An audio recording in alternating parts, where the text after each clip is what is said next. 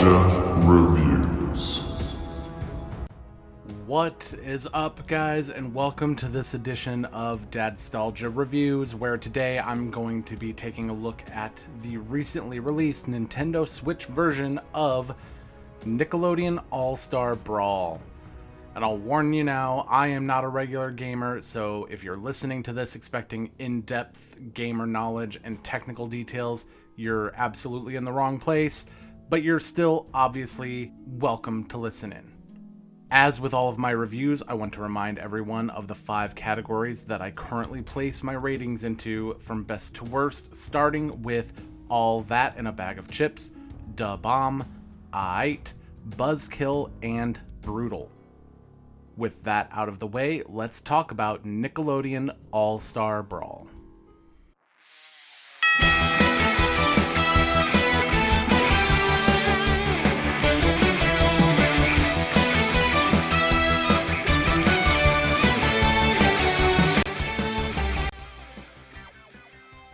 Now, these are more or less my first impressions, as obviously over time I'll put more time into this. Uh, I'll put more time into the game and might notice things here and there, but for the sole purpose of this review, I wanted to put in at least 8 hours to give this a fair shake, which I feel like is plenty of time to gauge what works and what doesn't, and what I like and don't like.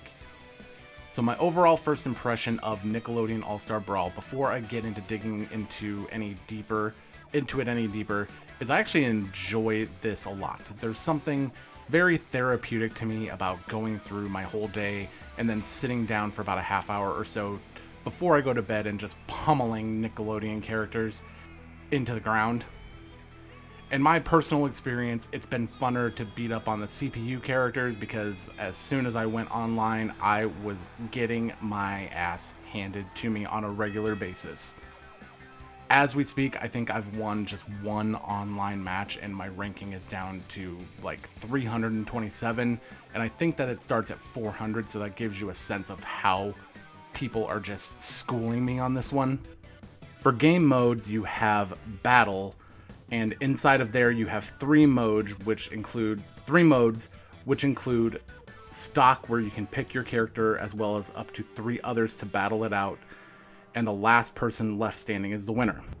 You can also tweak the rules to make it a team battle, and Under Battle is also a timed mode, which is the same as stock, but it counts the number of KOs collected in a certain amount of time, and the one with the most is the winner.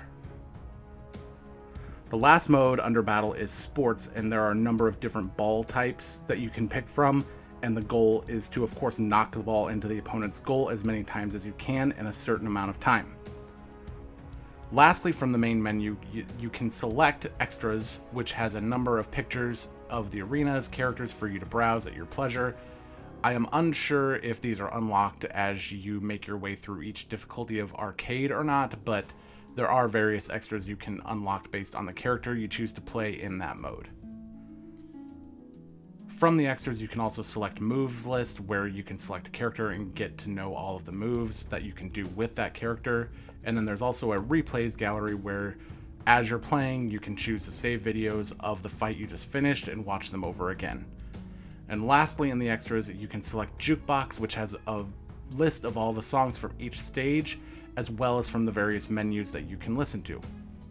In terms of gameplay, there is a quite a bit of customization that you can play with to find out what works for you but I have just kept the button mapping at the default setting as the four buttons map to either a special move, jump, light move, or power move, which vary based on if you are in the air, on the ground, or dashing.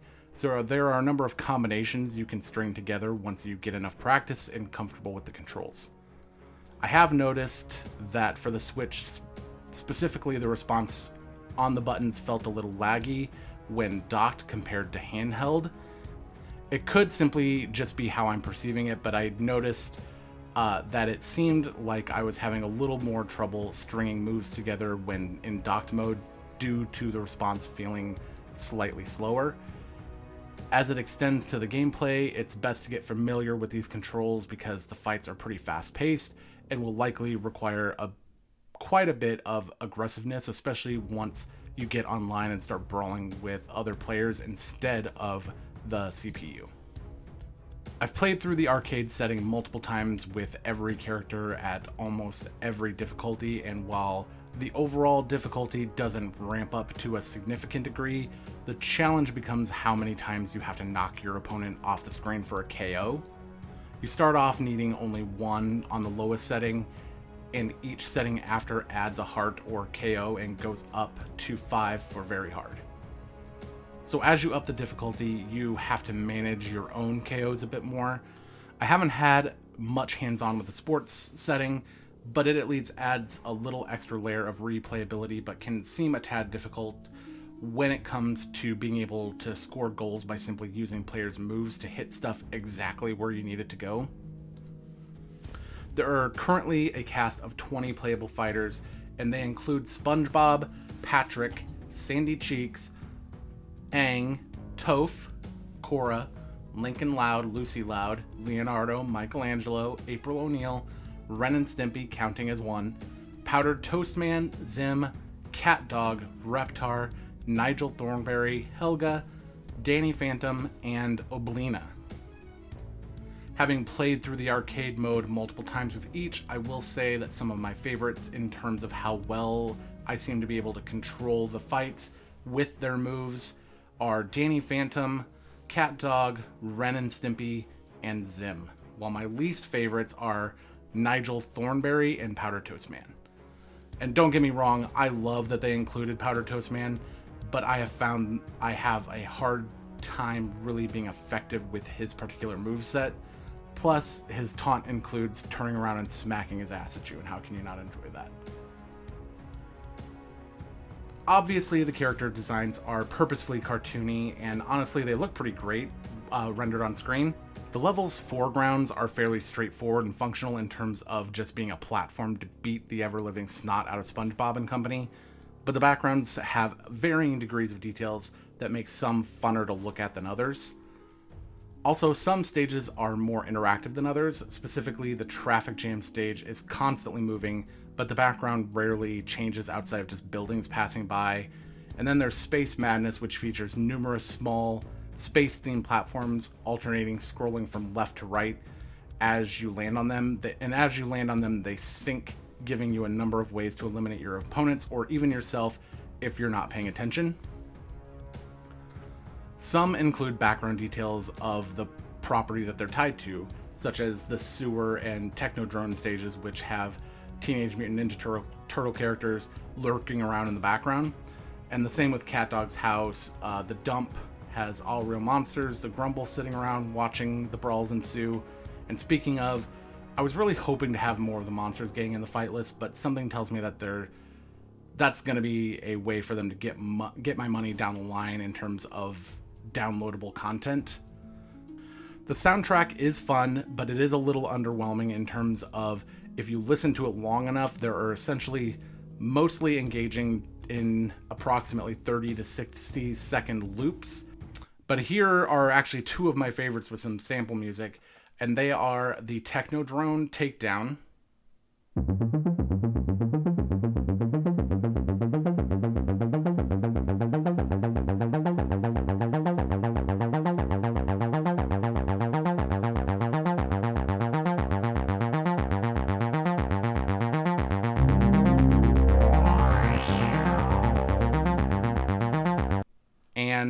The Dump.